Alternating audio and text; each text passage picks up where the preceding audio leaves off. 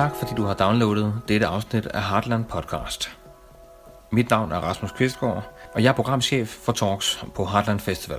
Den talk, du skal lytte til nu, er en live-samtale, der fandt sted på Heartland i to tusind og seksten. Talken hedder Om det onde, og diskuterer, hvordan vi kan forstå ondskab i dag, også i vores egen verden. Talken er mellem Åsne Seierstad og Janus Metz.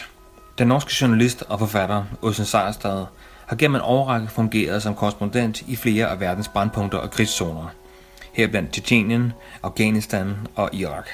Hendes journalistik og forfatterskab beskæftiger sig blandt andet med den ondskab, der er forbundet med krig og terror, ikke mindst i form af den geniale bog, En af os, der opsøger forklaring på den norske terrorist Anders Behring Breivik, der som bekendt voksede op i den norske velfærdsstat. Hun lyder sådan her. Institutionell eller ideologisk ondskab, så er det jo det udtryk om, at ingen har skabt så mye mørke som de, som har set lyset. Og det gælder jo religiøst, men det gælder jo også ideologisk, ikke sant? Det at have ret og tro, at du har ret, det retfærdiggør onde handlinger. Janus Metz er en dansk dokumentarist og filminstruktør, der fik sit internationale gennembrud med kritikerprisen i Cannes for filmen Armadillo. Det er en dokumentar, der følger en gruppe danske soldater i deres kamp med afghanske talibankrigere. Metz har der også bearbejdet emnet ondskab fra fiktive synsvinkler, nemlig som en af instruktørerne på anden sæson af H B O hit-tv-serien True Detective, der handler om to politifolk, der opklarer mordsager. Og han lyder sådan her. Krig er en del af os. Vold er en del af os. Jeg tror, det er... Jeg tror, det er Jeg tror, det ligger indlejret i, i et urtraume i syndefaldet. Jeg tror, det er seksuelt. Jeg tror, det er, er ønsket om det livgivende og, og, og, og, og trangen mod destruktionen i en af samme bevægelse. Samtalen modereres af journalist og litteraturredaktør på Politikken, Jes Stein Pedersen.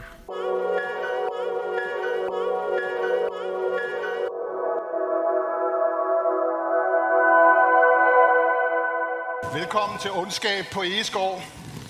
Solen går ned over slottet. Alt er perfekt på Fyn. Men her er doktor Evil, og mine to gæster, Åsne Seierstad og Janus Metz, er måske ikke ondskabseksperter. Men når de sidder her i dag, er det fordi, de har været tæt i deres professionelle arbejde på ondskab. De har begge to været ude ved fronten. I kender Janus Metz' prisbelønnede dokumentarfilm Armadillo fra Helmand-provinsen. Den har vundet masser af priser og gjort et stort indtryk. I kender Åsne Seierstad fra dengang, hun hele tiden var på tv-skærmene i Danmark, fra forskellige krigsskuepladser. I kender hendes forfatterskab, der startede med Boghandleren i Kabul, og som senest er blevet til En af os om Anders Behring Breivik. Hvad er ondskab? Er det inden i os? Er det udenfor? Findes ondskaben som kraft i verden? Eller har vi bare brug for at demonisere de andre, dem vi er imod, kalde dem de onde, for selv at kunne gøre ondt, måske, for at kunne bære den byrde, det er at være grusom, når man skal være det på kommando. Mit første spørgsmål til jer skal handle om, hvad skal man sige, det helt personlige. Jeg håber, vi kommer hele vejen rundt. Janus, øh, har du en ondskabsoplevelse med dig fra din barndom? Et eller andet, der gjorde stort indtryk på dig fra starten af? Hov, det her er sgu da grusomt ondt, et eller andet. Ja, øh, okay. Jamen, øh, først og fremmest en, en festlig aften om ondskab. Dejligt. Øh, ja, øh, altså, måske hvis jeg tænker tilbage, jeg, jeg, det er ikke fordi, jeg står med sådan noget, det, det, der oplevede jeg virkelig ondskaben sætte ind over for mig, eller, men øh, jeg tror, at måske skal jeg fortælle om noget, hvor jeg selv var ond. Jeg vil godt sætte os. Uh, altså, det må godt være sådan noget, hvor man er ond mod, mod dyr, for eksempel. Und, ondskab mod dyr, det er okay. Uh, jeg kan huske, at jeg som, uh, som seksårig tog en, uh, en pind og uh, fangede en skrubtusse og stak den ind i den ene ende og ud i den anden ende. Tre skrubtusser.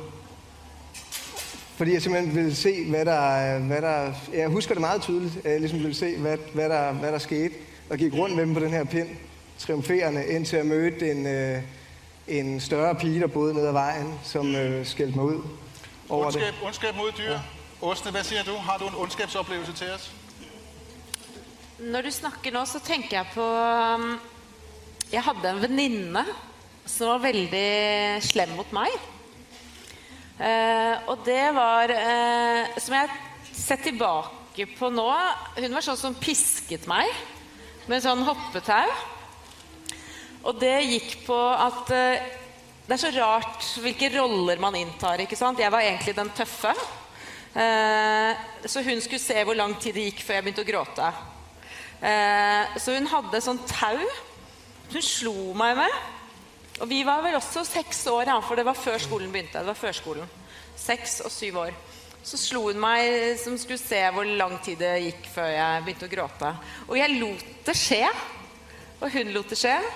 Uh, og det var flere andre ting også, men, uh, men uh, det uh, jeg tror ikke hun var ond, men barn kan være slemme, for de er nysgjerrige.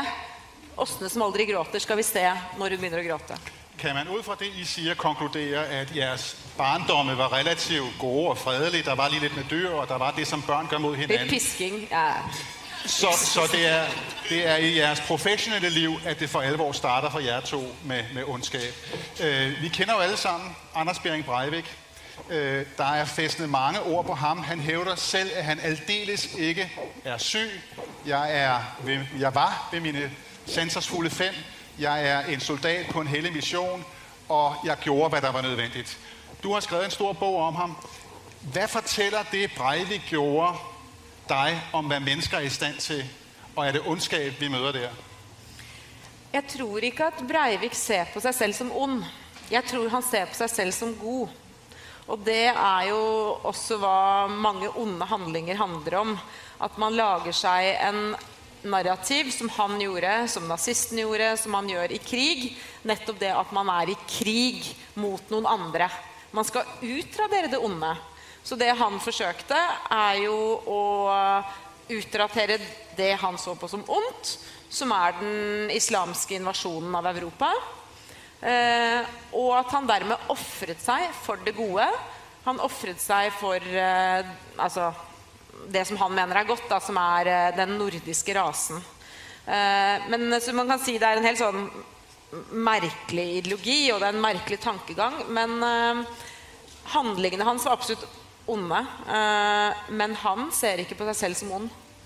Den øh, norske filosof Lars Fredrik Svendsen, han har skrevet en bog, der hedder Ondskabens filosofi, og I den definerer han, hvad ondskab er, og jeg tænker, inden vi går videre, at jeg lige skulle prøve at komme med de der ondskabsdefinitioner. De er meget gode at, at køre videre I debatten med her.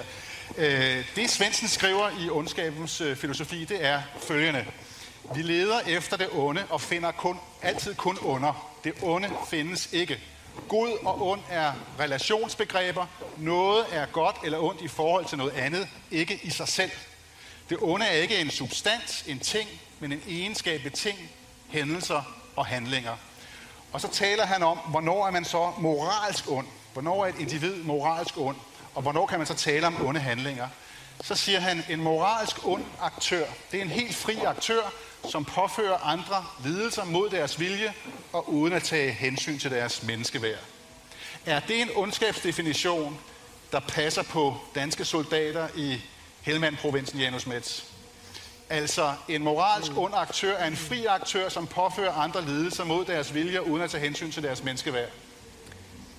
Jamen, det er jo interessant, synes jeg, at ondskab og øh, ideen om det gode eller det retfærdige ofte er tæt forbundet, som Åsne også siger. Ikke? Altså, man skal jo opleve sig selv som en, der gør andre ondt I en større sags tjeneste eller en god sags tjeneste, for at beskytte sig selv, for at skabe øh, en bedre verden ud fra øh, ens eget, eller den kultur, man tilhører, eller den del af verdens perspektiv. Øh, Så, så øh, jeg synes jo, man kan sige, at soldaten, hvad end han er dansk, øh, islamisk, øh, eller hvor end han kommer fra, øh, oftest er splittet I billedet om mellem frelseren på den ene side og bødlen på den anden side. Og det er jo klart, det handler om, hvem, hvem man slår ihjel, og, og, og hvorfor man gør det. Og, og, altså, det er jo, det er jo, det er jo, vores godhed er ondskab for andre.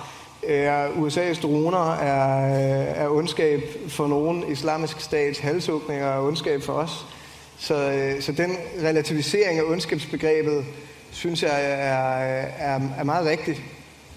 Øh, jeg tror, at der, der er noget andet, man kan tale om, når man taler om ondskab, som er sådan et eller andet, måske lad os kalde det et, et, et urtraume, hvis man skal være lidt, lidt øh, højstemt. Og, øh, og det er måske det, jeg prøvede at beskrive i min historie om frøerne der. Ikke? Altså, vi har en eller anden basal optagethed af døden.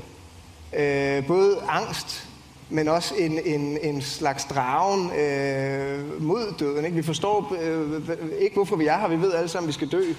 Øh, hvad fanden der er meningen med det hele? Det har vi ingen anelse om. Og der i, det, øh, i den afgrund, eller lidt i dyb, der ligger der sådan et behov for at, at pille øh, og, og en angst, som gør, at vi beskytter, og som, som jo fører til vold og, og, og magtanvendelse. Ikke? Det tror jeg, er det, er det menneskelige vilkår. Det er jo, det er jo et bibelsk begreb. Ikke? Det er jo syndefaldsmytologien. Det øjeblik, at, at, at vi får en bevidsthed om, om os selv, så bliver vi øh, kastet ud af paradiset af, af Gud. Ikke? Så jeg, jeg tror, det, deri, der tror jeg, man kan tale om ondskab som et, som et begreb, eller som en slags kraft. Som ligger i mennesket. Som ligger i mennesket, ja. Der var sådan en øh, brevveksling mellem Einstein og Freud i nitten tredive, hvor øh, Einstein øh, spørger øh, Freud, er det muligt at styre menneskets mentale udvikling, således at vi sikrer det mod hadpsykoser og destruktivitet, spørger Einstein Freud. Og Freud svarer, det er ikke sandsynligt, at vi kan udrydde og undertrykke menneskehedens aggressive tendenser. Øh, han mener jo, Freud grundlæggende, at der i mennesket er to drifter. Der er det, der hedder eros, og det, der hedder thanatos. Det ene er en drift mod liv og skabelse, eros, og thanatos er øh, driften mod ødelæggelse og død. Og han mener simpelthen, at det ligger i os mennesker at være potentielt grusomme, ødelæggende og onde.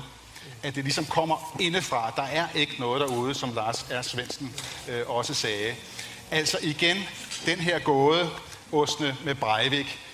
Han tager steroider, han doper sig selv, inden han tager ud og skyder unge mennesker med koldt blod. Du har været tæt på hele den folkelige reaktion, chokket. Du har skrevet den store bog, som i Norge er blevet ligesom bogen, der beskriver det ubeskrivelige. Hvordan vil du her i dag ligesom fortælle os, os om, om den måde, man har taklet mødet med det ondskab på i Norge? Um, først så ble det jo taklet, først så var det et sjokk, fordi vi har levet så utenfor all ondskap. Ondskap har alltid blitt uh, det andre som er rammet av ulykker og kriger og ondskap. Og, uh, og så taklet vi det vel først. Det var en dyp sorgreaksjon i Norge, vil jeg si. Uh, hvor plutselig var sånne ord som nasjon og samhold, selvflagget, altså solidaritet, vennskap, kjærlighet, ikke minst, ble ord som ble som fylt med innhold, som ikke bare var i festtalene, men som, som føltes mot hverandre. Eh, fordi Norge sviktet jo tjueandre juli, som stat, som politi, som, eh, altså det var jo, Norge falt helt sammen i møte med terror. Vi taklet ikke. Politiet eh, opererte som i en totalt feilet stat. Men i etterkant så var det da noe med at vi skulle møte dette på en annen måte enn amerikanerne gjorde etter nine eleven, med å starte et par kriger og endre hele verdens konsept om sikkerhet. Vi skulle takle dette med mer demokrati, mer humanitet, mer mot toleranse. Uh, og det er vel kanskje en, en norsk måte å tenke på og prøve å gjøre det. Uh, og så tror jeg det var viktig for Norge at det ble et rettsoppgjør. Og det var jo at fengselsmyndighetene hadde en veldig klar uh, uh, ordre fra oven om å holde Breivik i live. Vi må ha et oppgjør med hans handlinger og hans forbrytelser. Eh, som vi så fikk, eh, og så tenker jeg sånn i etterkant etter det, så tror jeg Norge gjerne vil riste det litt av seg og feie han vekk og, og litt under teppet og, og være litt ferdig med det. Den eh, rettssag, eller rettere sagt, den klage han just har haft mod den norske stat, hvor han klager over at hans menneskerettigheder ikke er blevet overholdt. Altså, der tænker man jo, når man bare er afstumpet doktor Evil fra Danmark, øh, altså, åh ja, ikke? Hvad tænker man? Ikke? Man tænker, hold nu op. Men jeg tænker også, at når der så er en retsinstans, der tager det alvorligt, og som giver ham medhold, så viser det et eller andet, som man både kan sige meget positivt, ikke? Om vores retssamfund, om det norske retssamfund, men måske også en eller anden form for afmagt. Altså her har man mødt ondskaben i en eller anden forstand. Har vi ikke mødt ondskaben der? Mm. Og han forlanger, at hans menneskerettigheder skal overholdes, Janus. Altså, hvad tænker jo, du om tror, det? Jeg, jeg tænker, at, øh, at den der... At, at drabet i sig selv både... Drabet indeholder jo... Øh, drabet er, er, er, er mennesket... Mennesket har en særlig evne til at slå ihjel, og samtidig bliver mennesket traumatiseret af drabet. Og deri ligger den der skillelinje mellem barbari og civilisation også. Så hvis vi som civilisation ikke skal forfalde til barbariet, hvilket man jo instinktivt, intuitivt øh, har lyst til, når man konfronterer os mod et, med et, et menneske som Breivik, ikke? Han, han skal bare slås ihjel. Så øh, bliver vi nødt til at etablere alle de her civiliserede øh, institutioner. Jeg ved godt, det lyder som nogle forlorne ord på en eller anden måde, som, som, kan, som kan håndtere og som kan beskytte os for det. Fordi øh, ellers så har vi ikke noget værn mod, mod hinanden. Så har vi ikke noget værn tilbage mod ondskaben. Men hvordan har I to det med begrebet ondskab? Jeg tænker, man bliver sådan lidt handlingslammet. Altså vi er jo vant til i en oplyst kultur, og måske også i sådan en velfærdsstatskultur, ikke?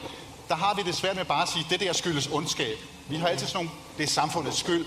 Han fik tæsk af sine forældre, da han var lille. Derfor blev han ikke ond, men han blev grusom. Han er ikke ond i sig selv, men der er sket noget med ham. Vi har en psykologisk forklaring. Vi har en social forklaring. Altså det her møde med en mand, der siger, jeg er ikke syg, men jeg handler i en højere sags tjeneste, og jeg er nærmest et offer. Jeg påtager mig det offer at slå ihjel. For om tusind år kan man huske, at jeg sagde stop i forhold til muslimsk indvandring i Europa. Det er det, han siger. Og Lars R. Svendsen, den her, eller Frederik Svendsen, han siger jo, jamen Breiviks ondskab er en idealistisk ondskab. Det er idealismens sag, han går. Der er også dumme former for ondskab, siger Svendsen. Den dumme ondskab, det er den, du laver med frøen. Du er tankeløs. Ikke? Der er fire slags ondskab. Det er den dumme ondskab, du laver. Ikke?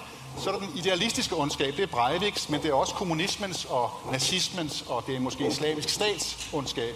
Og så er der den dæmoniske ondskab, siger Svendsen. Det er det menneske, der gør det onde, fordi vedkommende godt kan lide at gøre det onde. Og så siger Svendsen, det menneske møder man sådan set kun i fiktionsværker. Det er svært at møde den dæmoniske onde i virkeligheden. Jeg ved ikke, om I har mødt en dæmonisk ond person. Kender vi en fra øh, samfundslivet, fra historien, der ligesom bare vil gøre det onde? I er også velkommen til at række hånden op derude, så skal jeg se, om jeg kan få øje på jer. Altså virkelig den dæmoniske onde. Så siger han også, at der er den instrumentelt onde, den der bruger grusomme midler for at opnå noget, men som finder ud af, at jeg behøver ikke gøre det onde for at opnå det, jeg gerne vil, så det lader jeg være med. Ondskaben er ikke ved, øh, vigtig for vedkommende, man finder bare en anden øh, metode. Jeg ikke? tror ikke, der er noget, altså jeg, jeg tror, det, det, er, det lyder meget behændigt at kunne opstille sådan nogle kategorier, og det er heller ikke, fordi jeg ikke synes, det virker genkendeligt og, og instrumentelt, kan man sige, forklarende. Øh, og på den måde er det måske også et symptom på...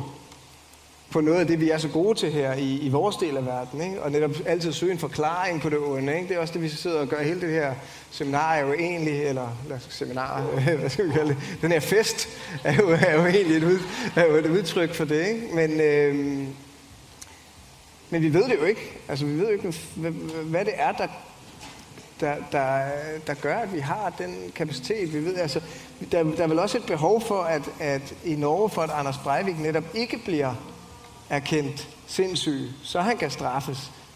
Uh, altså det, synes, det synes jeg er interessant at tale om. Måske du kunne forklare lidt om, hvordan hele den der retssag, uh, det, det psykologiske spil omkring Anders Breivik har, har udkrystalliseret sig. Ja, for det var jo noe, det var jo kjernespørsmålet, selvfølgelig i rettssaken. Uh, for, forbrytelsene hadde han vedkjent seg, selv om han selvfølgelig mente seg uskyldig, uh, fordi han hadde gjort det gode. Men det store spørsmålet var jo, er han gal? Med andre ord, er han syk? Og dermed betydningsløs, ikke sant? For han er en anomali, det har ikke noe med oss å gjøre. Eller er han en av oss? Har det noe med oss å gjøre? en ting er sikkert, han er ikke vokst opp i et vakuum. Han har vokst opp i samkvem med andre. Eh, har vi alle skyld, ikke sant? Jeg møtte jo flere hans klassekamerater som spurte seg, er det vi som har skapt oss? Er det vår skyld? Fordi han ble mobbet. Han var en taper. Han var utenfor. Eh, og moren, ikke sant, som også tar på seg skyld og sier, det er på grunn av min barndom. Det er fordi det jeg opplevde som igjen jeg overførte på min sønn, ikke sant? Så alle rundt han tok på seg litt skyld, Norge har tatt på seg litt skyld. Men han alene, og jeg tenker på det som, ikke sant, institusjonell eller ideologisk ondskap, så er det jo det uttrykket om at ingen har skapt så mye mørke som de som har sett lyset. Og det gjelder jo religiøst, men det gjelder jo også ideologisk, ikke sant? Det å ha rett, og tro at du har rett, det rettferdiggjør onde handlinger. Og det er noe av det farligste blant oss. Det er å mene at vi har rett, og bare vi. Om det er fordi da har vi rett til å sende droner, eller da har vi rett til å drepe muslimene versus vestlig, eller hvem det måtte være. Og det er som du sier, og det er jo det Breivik også Er, har i seg. Og så tenkte jeg bare en ting i forhold til den andre rettssaken som er oppe, hvor han har gått i sak mot staten. Her har vi også kanskje gjøre mer med psykopati enn ondskap, ikke sant? Dette er en ekstremt manipulerende person. Det er kanskje den egenskapen som jeg ville satt liksom som nummer en hos han gjennom hele livet. Er det å gjøre situasjoner om til hvordan kan det tjene meg? Og det er jo betegnende for en psykopat. Ikke at han er ond, men at han var best for meg. Og her, hvordan han har manipulert det norske rettssystemet, som Norge på en måte ikke helt har hatt. Vi har ikke, visst, vi har ikke klart å takle det.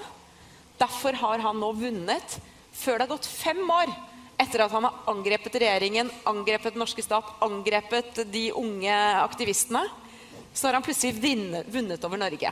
Det strider mot no, no, folks rettsfølelse, eh, men han fikk det til. For andre gang.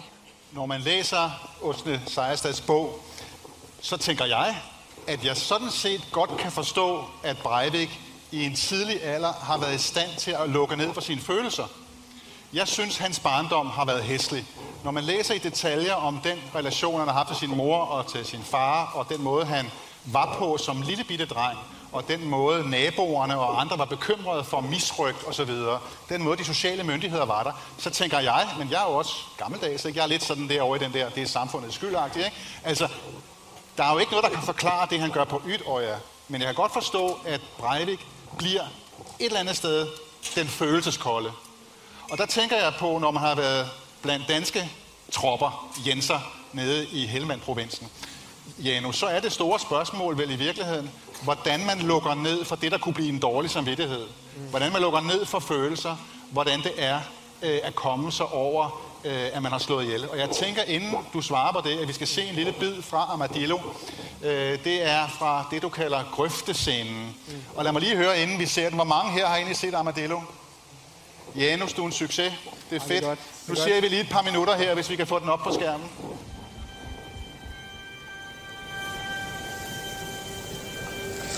For helvede, det var sygt det her. Okay. Der er fem døde der. Ligger der fem talibaner lige der. Fuck, det er fuldstændig urealistisk det her, eller andet sted følelse. Hvor ligger de røvhuller? Sådan, hold kæft hvor det stinker. Det bliver noget svineri der. Nej, du har kørt kommandostil, mand. Langt større. Hvis man har slagtet dyr, så er det ikke noget problem. Lige hårdt nok, måske. Hvad så, Basman, hvad har du på dig? Okay, så får vi gjort det klart. Vi skal gøre klart til fremad. Hvor mange skud gav I dem, mand? I huggede bare løs dernede i alligevel. Vil du ikke ønske, de skal dø, når de har skudt sådan? Jo, jo, selvfølgelig. Jeg er ikke fucking ondt af dem overhovedet. Altså, vandet i åen, det var rødt. Jeg kan også, jeg kan også huske, at da du kom over og sagde, at der er ikke nogen, så råbte bare, jeg sagde, jo, der er! Og så fandt det ud af det. Først sekunder! Vandekage! Vandekage!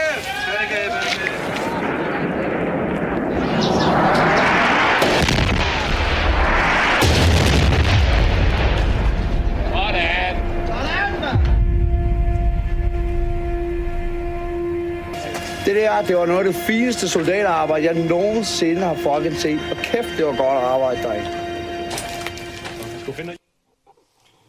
Ja, det, er, det var virkeligheden, eller hvad vi nu skal kalde det, når man render rundt med videokamera på sin hjelme og i øvrigt bliver optaget til en dokumentarfilm. Janus, hvad fortæller, og Åsne, hvad fortæller det dig om, hvad det er, man skal mobilisere historier op i sit eget hoved for at kunne slå ihjel, når man er soldat ved fronten? Øh, jamen altså, det, det som vi tidligere snakkede om, synes jeg, det er, at der, der skal være en begrundelse for drabet. Altså hvis du føler, du, du dræber af de, af de rigtige årsager, øh, så er vi i stand til at slå ihjel med koldt blod. Øh, det er jo, altså det, det der slår mig, når jeg sidder og ser på scenen her, det er jo, hvor banalt det egentlig virker.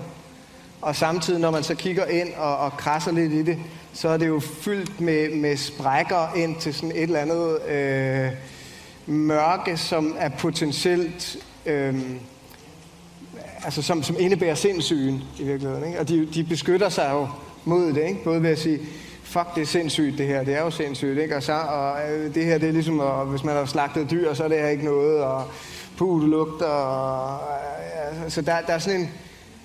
En, en, en simultan dehumanisering af fjenden og, og dehumanisering af sig selv også, ikke? Og sådan en, en vekselvirkning, der hele tiden, der hele tiden står på mellem at være øh, menneske og, og, og, og beskytte sig selv, og samtidig også beskytte sig selv mod det vanvid, som er lige der foran en. Den død, den øh, uforståelighed, den angst, som er lige der foran en, ikke? Som, som øh, har evnen til at... Og, øh, og få mennesker til at bryde sammen, ikke? Og derfor vende tilbage til spørgsmålet. De bedste soldater er jo dem, der kan, der kan lukke helt ned for de spørgsmål og for den erkendelse, ikke? Det, du siger der, altså man dehumaniserer fjenden, men man dehumaniserer også sig selv. Mm. Og der kan man sige, det er noget, du konkluderer. Det er jo ikke noget, Breivik øh, falder ind under, fordi han føler ikke, at han har dehumaniseret sig selv. Han føler den dag i dag, at han var ude i en god mission. Men ham der, der til sidst siger, at vi vil aldrig glemme det her. Hvad kan du fortælle os i dag, Janus, om nogle af de soldater, der var med i to tusind og ti? Er der nogen af dem, der aldrig glemte det? Er der nogen, der fik dårlig samvittighed? Jamen det der, de glemmer de jo aldrig, selvfølgelig. Jamen det, jeg mener, er, er der nogen, der ikke... Er der nogen, der har haft en smerte? Er der nogen, mm. som det gør ondt på i dag, fordi de gjorde ondt på andre dengang? Mm. Jeg tror, det gør ondt på dem alle sammen i dag, i en eller anden forstand. Men spørgsmålet er, hvor, hvor, hvor, hvor meget man lader den smerte øh, skinne igennem. Det gør også ondt på mig. Og det er klart, at der er nogle af soldaterne, som ikke er velforvaret i dag, men, men lige præcis dem, man ser... Jamen det med, at de er posttraumatisk stress, altså... Men lige præcis dem, vi ser i klippet her, tror jeg faktisk klarer det ganske fint. For de har været, nogle, de har været, de har været dygtige til at, at opretholde en fortælling om sig selv, som nogen, der gjorde det, de gjorde i en god sags tjeneste. Øhm, og der, der tror jeg jo også i virkeligheden, så er vi jo, vi er jo bare sådan nogle hulemænd, der sidder og siger uh, uh, uh, uh, og er bange for, at dem over i den anden hule kommer og slår os ihjel. Og så skal vi skynde os at løbe over og slå dem ihjel, før der sker også noget, ikke? Altså, så jeg tror, og det, det fører måske tilbage til kategorierne, at jeg tror ikke den dumme ondskab og den instrumentelle ondskab og den mekaniske, altså alle de der ting, som, som de blev kaldt, egentlig, hvis man virkelig... Jeg, jeg ved ikke, om, om, om de ikke i virkeligheden udspringer af det samme, altså. Øh, den østrigske kritiker Karl Krausen, levede og døde for mange år siden, han skrev engang, ondet trives aldrig bedre, end når der står et ideal foran det. Ondet trives aldrig bedre, end når der står et ideal foran det. Og hvis man tænker på korsriddertogterne, tempelridderne i gamle dage, der stod et ideal, det var det kristne kors. Hvis man tænker på nazismen og måske den topmålte ondskab, som verden nogensinde har mødt, den industrielle udryddelse af mange millioner mennesker, så var der også et ideal. Og både nazismen og øh, korsriddertogterne og Breivik og mange andre ting falder ind under den idealistiske ondskab. Øh, hvad skal vi stille op med det? Vores egne ledere øh, taler hele tiden om de andre som de onde. Øh, vi kan huske... Ronald Reagan talte om Sovjetunionen som the empire of evil. Både Tony Blair og øh, Barack Obama og David Cameron taler om islamisk stat og Saddam Hussein i sin tid som varianter af ondskab. Skal vi acceptere det? Er det rigtigt, hvad vores ledere siger, at de andre er de onde? Hvordan har I det med det? Er det rimeligt nok i et demokrati, at vores ledere for at få vores soldater til at dræbe, og for at få os til at aflevere skattekroner til militæret, siger, der er en ondskab derude. Der er ikke kun ind i os selv, Vi skal ud og kæmpe for det gode. Jamen altså, øh, verden er jo, som den er. Ja, ja, men altså, det er jo et umuligt, altså, ja, det er jo et umuligt spørgsmål, det der også, og, og, og stille, nu taler jeg måske på vores begge to svar, men altså, at stille sådan nogen som os, som kigger på det, altså, eller for mit vedkommende, jeg, jeg, jeg, jeg, det, for mig er det et dilemma, øh, et evigt dilemma, hvis vi, vi, vi øh, det er vores vilkår som menneskehed, tror jeg, at krig er en del af os, vold er en del af os. Jeg tror, det er, jeg tror, det er, jeg tror, det ligger indlejret i, i et urtraume i syndefaldet. Jeg tror, det er seksuelt. Jeg tror, det er, er ønsket om det livgivende og, og, og, og, og trangen mod destruktionen i en og samme bevægelse.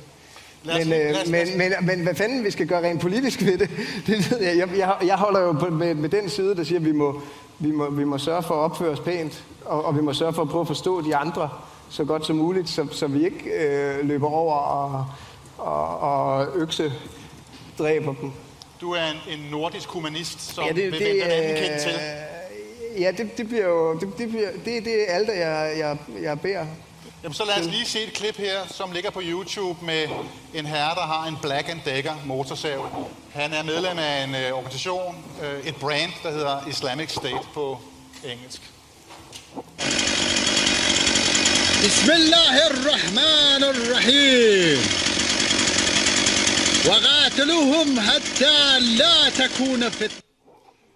Ja, tak. Ikke mere af det. Men vi bliver jo mødt med den form for voldsomme billeder hele tiden.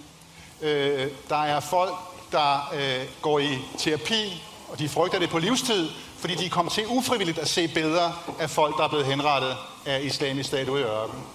Men øh, den form for krigsførsel, Åsne, er, den under, er det under at gøre det der og vise os billeder af det, end at lade droner affyre missiler lydløst oppe fra skyerne, som vi gør? Det er jo ingenting nytt ved det vi så der. Det har foregått til alle tider. Eh, tortur, eh, forferdelige drapsmetoder. Det er bare å lese litteraturen eh, bakover. Eh, det nye er at de viser det fram. Eh, hvis du også ser Syria i dag, hvem har drept eh, nitti prosent av offrene? Assad, Bashar al-Assad. Eh, I S har ikke drept så mange, men det er de som har blitt vår fiende. Hvorfor er det ikke blitt Bashar al-Assad, som eh, senest i går bombet, eller i går og i forgårs, tre sykehus, ikke sant? Gått på barnesykehus, legene forsvinner, alle intellektuelle, landsbyer, han eh, sulter ut befolkningen. Men det er dette vi trekker fram som ondskap.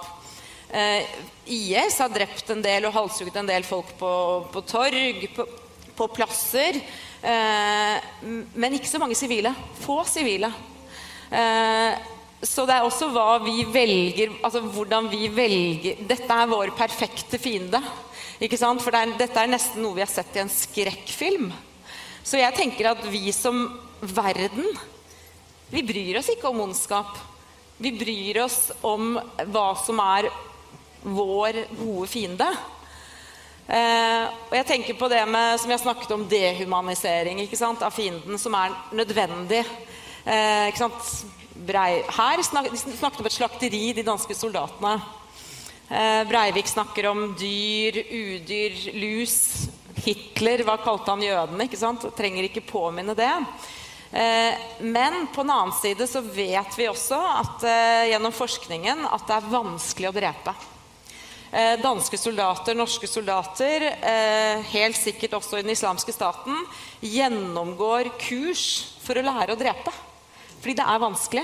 Breivik kjente til disse kursene. Som du nevnte, han eh, gikk på eh, adrenalinsfremmede midler, ikke sant? Efedrin, koffein, eh, aspirin. De nøyaktig samme medisinene som ble funnet på Bataclan-terroristene. Breivik og Bataclan-terroristene har mye til felles, også hvilke drugs de går på for å klare å drepe, for å dehumanisere seg selv og sine egne følelser. Eh, og legene har jo forsøkt å finne ut om er det noe som forener massemordere, seriemordere, terrorister, ikke sant? Er det noe i hjernen deres? Det de kaller E-syndromet, hvor E står for evil. De har ikke funnet ennå, men de forsker fremdeles på det. Og det er klart at dette gjelder da enkeltpersoner. Eh, for det er klart, når du går inn i en hær eh, og får en ordre, eh, så er det noe annet. Eh, men, men vi er helt klart avhengig av å se fiender som han med Saga, eh, eller andre beretninger som vi blir liksom, som stat, som soldat, eller som da enkeltpersoner. Hvad tænker du som filminstruktør, Janus? Hvad tænker du over den måde, som islamisk stat er i stand til ved hjælp af vestlig teknologi at vise, hvor onde vi er, hvor grusomme vi er? Det er jo sådan en meget sofistikeret anvendelse af medier, de det hele taget har. Du er filminstruktør, kan du overhovedet stille noget op med det, du laver i forhold til det, vi gør? Nej, men altså, de er jo dygtige kommunikatører i virkeligheden. Altså, det er jo ekstremt effektivt kommunikeret. Og jeg tror jo, at det den måde, som verden i dag er bundet sammen, den måde, som øh, globale billeder øh, fodrer vores forestillinger om hinanden, er, øh, er måske en væsentlig del af forklaringen, både på danske soldaters lyst til at gå i krig i Afghanistan, på Breiviks mor, på Utøya og på, på øh, I S' øh, brug af, af den her form for, øh, form for, øh, for, for videoer. Øh, så, så det skaber jo det, skaber, det, skaber, det, det, er jo, det er jo en form for global kommunikation, som, som jo også giver sig udslag i, at, at langt de fleste terrorangreb, hvis ikke alle terrorangreb, der er begået her i den såkaldte vestlige del af verden, jo er begået af herboende muslimer. Det er jo ikke de der bønder, som de danske soldater har løbet rundt og slår ihjel ned på markerne i Afghanistan, der rejser herop og kaster med bomber. De, øh, det, det er jo, det er jo et, et, et helt andet, øh, det er jo en helt anden udveksling af ideologi og idéer og, og fantasier på tværs af globale skel. Og den har de jo, den har de jo forstået, I S. De har forstået at spille ind i det teater, om man vil sige. Men hvad tænker I over, at, at øh, de der ondskabsvideoer bliver delt derude? Du siger, at det er folk, der er herboende, der er i stand til at tage maskingeværet frem. Det kan vi også huske fra terrorangrebene i Paris, hvor nogle belgier tager op og skyder. Altså, man dræber bare nogen, der ikke længere er mennesker, men man ved jo godt, det er mennesker. Altså, hvad fortæller det jer om øh, det, som sker i vores tid og ondskabens rolle? Fordi vi, vi, vi har jo aldrig levet i fredeligere samfund, end vi gør nu. Der har aldrig været mindre vold og mindre krig i verden, end der er nu. Aldrig. Men vi føler det ikke sådan. Og når medierne, også de medier, som I har været aktive i, og som jeg selv har været aktiv i, gør det, vi nu gør, så øger det fornemmelsen af, at der er meget ondskab derude, men der har aldrig været mindre. Altså det som også er vigtigt, eh, som egentlig er fælles for alle de grupperne, vi har været innom nu, er jo det at føle sig angrebet, eller være angrebet. Grunden, tænker jeg, til at de danske soldaterne kan dræbe på den måten og med den, altså i, i, på ingen måde, jo på en måde med en glæde i efterkant, er jo også, fordi de har været så jækla redde. De har været under angreb, ikke sant? De blev jo beskudt af disse typerne. Så, så det adrenalinet de fik, hvor de står i grøften og ser han er død, altså, ikke sant? De har været under angreb og været redde, og giver dem en retfærdiggjøring. Og det som også hjalp Breivik, uten igjen hele tiden å sammenligne gruppene, ingenting til felles for så vidt, men er den redselen å være under angrep. Eh, da han kom til Utøya med den ferja, hadde manipulert seg over som politimann, eh, og kommer dit, og dette er hans egne ord, eh, så, si, så tenker han, jeg klarer det ikke, jeg kan ikke drepe. Jeg har aldri drept før, jeg vet, jeg, det går ikke. Og hans ord er, og det sa han ofte, det var hundre stemmer i hodet mitt som ropte, ikke gjør det, ikke gjør det, du kan fremdeles snu. Eh, og så står han der og får det ikke til, og så er det en vakt, som er en tidligere politimann, hvor Breivik skjønner at nå har han forstått at jeg er ikke ekte politimann. Eh, nå, altså, han tenkte at nå tar de meg. Og da, som han sa, altså han bare presser hånden sitt, han sier musklene strittet imot, og han har ingen grunn til å lyve om akkurat det. Musklene strittet imot, men jeg presset hånden ned til låret, tok pistolen, och fick skutt denne vakten som hade avslöjat han. Och då var det lätt. Han sa att det var en liksom en barriär som var brutt.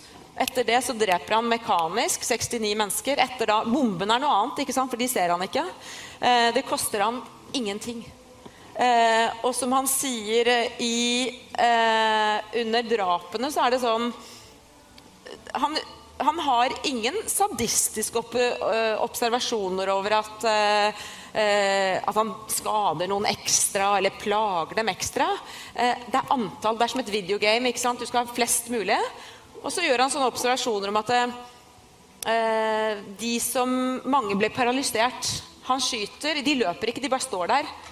Så sier han sånn, så rart, for sånn er det ikke på film. På film så bare løper de. Eller, eller hvordan en skalle ser ut når den splittes i to, det er ikke sånn det er på film. Altså, han har veldig sånne helt iskalde observasjoner, men ikke egentlig. Han har ikke noe glede over drapene, men det er en sånn mekanisk eh, følelse av det. Men også den, bare i forhold til det der å føle seg angrepet, så bare en liten historie fra Bosnia, eh, hvor du har tidligere naboer som dreper hverandre, tidligere klassekamerater, tidligere venner, fordi det, noen har fortalt dem at de er angrepet. Vi kroatene står i fare, vi serbere, vi bosnere står i fare. Og husker jeg var på begge sider av krigen, eh, og hvor eh, serbisk side så sier de at nei, vi hadde jo ikke egentlig noe mot dem, men så eh, angrep de barnesykehuset. Så var det en bombe over barnesykehuset. Og så kommer du på Bosniens side, så sier de nei, vi hadde ikke egentlig noe mot dem, men så kom det en bombe over barnehjemmet. Så ble det barnehjemmet på, barna på barnehjemmet drept. Og så ser du liksom, og det er fra krig til krig, hvordan menn bærer foran seg noen historier om noen barn som er angrepet. Det kan ingen rettferdiggjøre. Vi må gå til krig. Så alt handler om historier som blir fortalt. Lad os uh, se et klip fra den måde, som uh, vi fører krig på i uh, Afghanistan og Irak og Syrien, uh, også der er med i den store vestlige koalition. I skal vide, at de droner, som affyrer de dræbende missiler, de bliver ganske ofte affyret af unge mænd og kvinder, uh, i tyverne, som sidder uh, på en base ude for Los Angeles, hvor der er, det er ikke computerspil, det er rigtig virkelighed, men man sidder med computer ti tusind kilometer væk og får de der øh, mål, man skal ramme. Øh, det er Barack Obama og to andre, der har ugentlige møder, hvor de gennemgår the kill list, drabslisten, hvem skal vi dræbe nu? Vi læser vores nyheder i ny og næ, om man nu er nummer to eller nummer et i Al-Qaida eller et andet terrorforetagende blevet slået ihjel, og der må røg måske også nogle civile.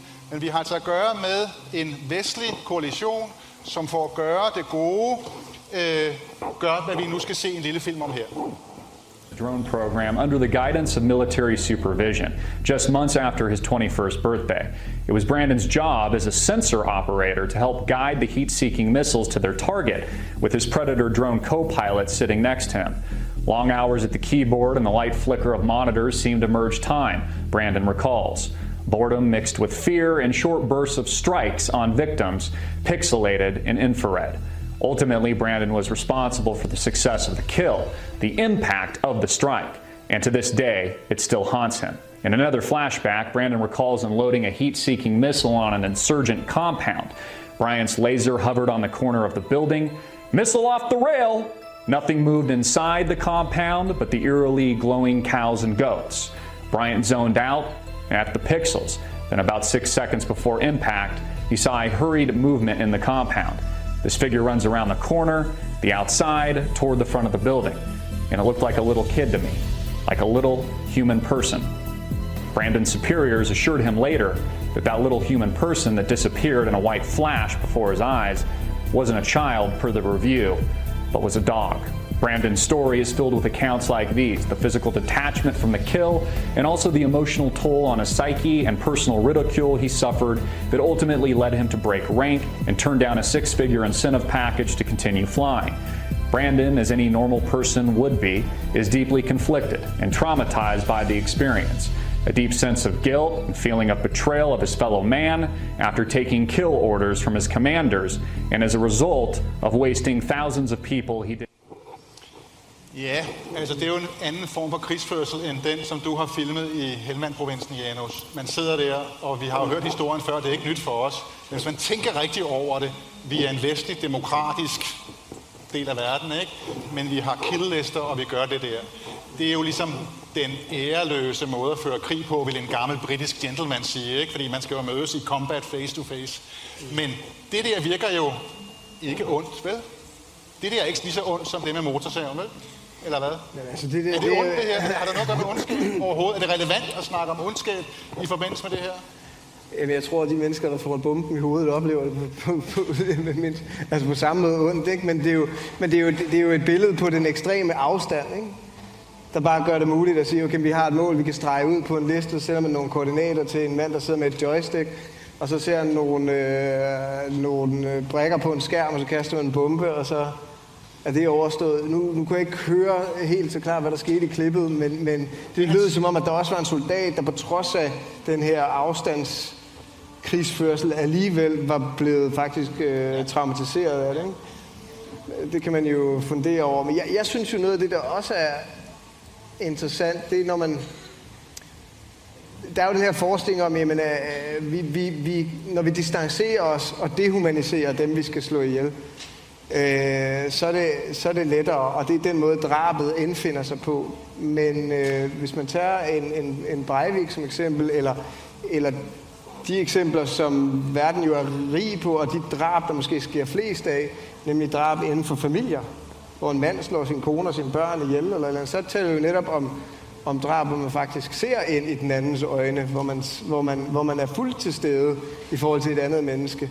Og hvad er det så for en, en afstand overfor... Hvad er det så for en dehumanisering? Eller hvad er det for en afstand, der træder ind der? Hvad er det for en, en, en isolering, afstand, øh, Breivik føler overfor verden? Øh, overfor det fællesskab, han ikke kan få lov at være en del af, som gør det muligt for... for ham at slå ihjel, eller hvad er det, der, der gør det muligt for en, en, øh, øh, en familiefader, der er blevet skilt fra sin kone og ikke hertil, øh, hvad hedder det, øh, kan få, få lov at se sine egne børn at, at, øh, at, at slå ihjel, ikke? Altså, så, så Jeg tror vi må skille begrepene litt i forhold til det å slå ihjel, fordi at uh, vi kan ikke ta det for gitt at det å drepe noen i krig har noe som helst med ondskap å gjøre.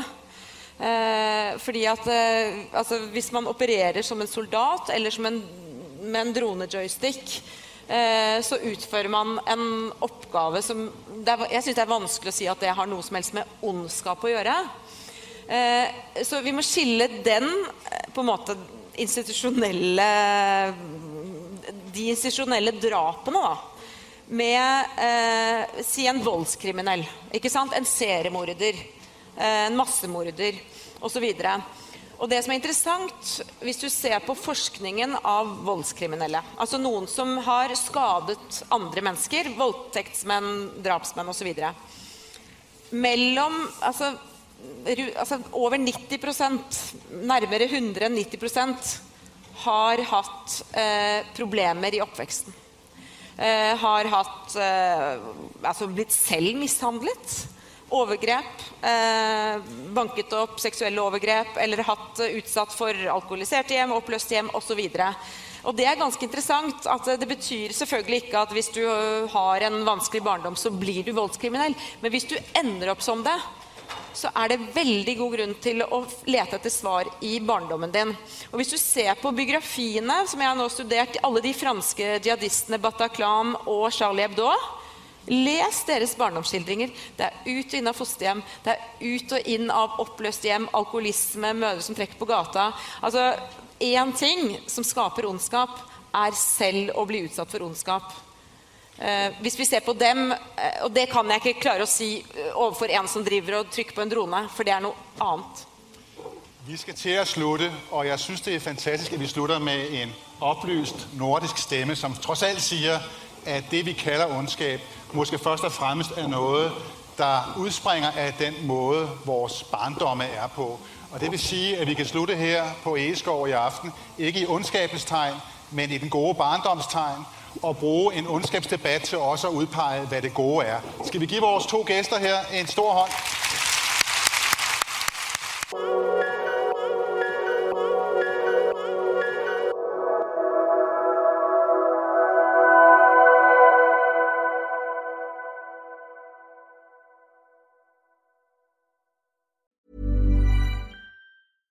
Hey, it's Paige DeSorbo from Giggly Squad. High quality fashion without the price tag. Say hello to Quince. I'm snagging high-end essentials like cozy cashmere sweaters, sleek leather jackets, fine jewelry, and so much more. With Quince being fifty to eighty percent less than similar brands. And they partner with factories that prioritize safe, ethical, and responsible manufacturing. I love that. Luxury quality within reach. Go to quince.com slash style to get free shipping and three sixty-five day returns on your next order. Quince.com slash style. Hey, it's Paige DeSorbo from Giggly Squad. High quality fashion without the price tag. Say hello to Quince. I'm snagging high-end essentials like cozy cashmere sweaters, sleek leather jackets, fine jewelry, and so much more. With Quince being fifty to eighty percent less than similar brands. And they partner with factories that prioritize safe, ethical, and responsible manufacturing. I love that. Luxury quality within reach. Go to quince.com slash style to get free shipping and three sixty-five day returns on your next order. Quince.com slash style.